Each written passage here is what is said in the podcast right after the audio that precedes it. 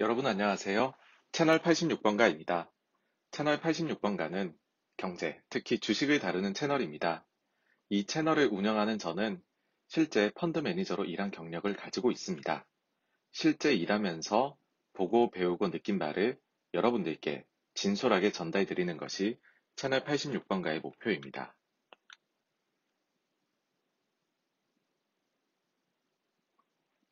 두 번째 영상의 주제는 궁금해서 직접 해봤다. 전 펀드 매니저가 말하는 기관 매매 동향 얼마나 정확할까입니다. 주식을 하다 보면 자연스레 매매 동향을 보게 됩니다.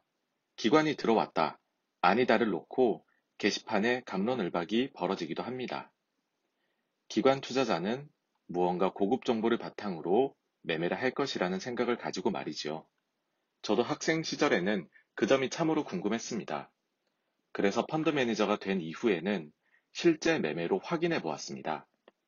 먼저 기관 매매 동향 총량은 거의 정확합니다. 실제로 기관 거래가 거의 없는 주식을 며칠간 매매해 본 적이 있습니다. 그것도 저희 회사에서 저만 말이죠. 그 결과 저의 주문량과 거의 일치했습니다. 다만 세부 분류는 맞지 않는 경우가 많았습니다.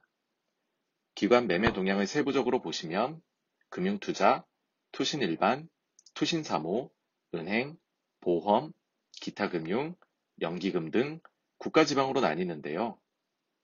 저는 이처럼 다양한 기관 자금 종류 중 다수를 운영했었습니다.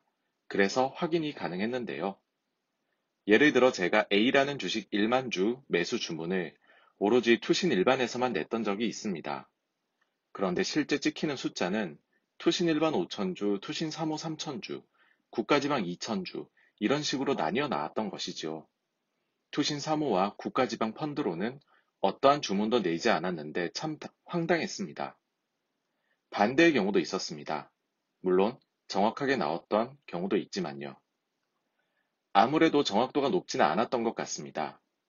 따라서 투자자 여러분들께서도 세부 내역은 참고사항으로만 여기심이 어떨까 생각됩니다.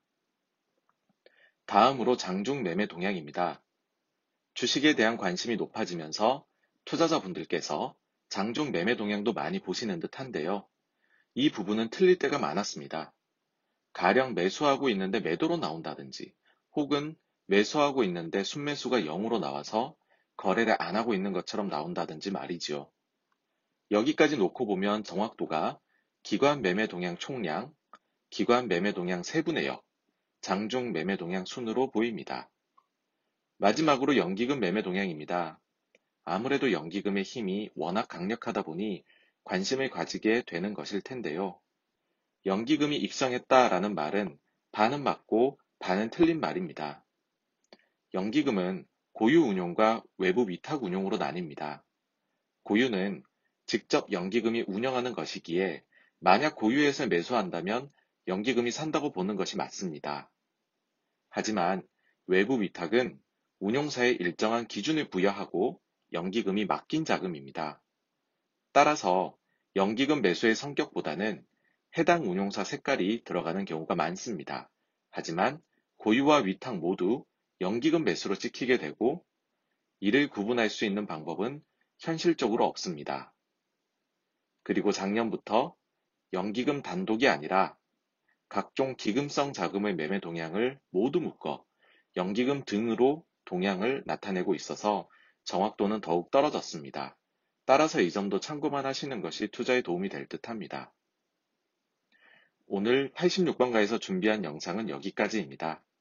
궁금하신 점이나 다루어 주었으면 하는 점이 있다면 댓글로 남겨주시길 부탁드립니다. 감사합니다.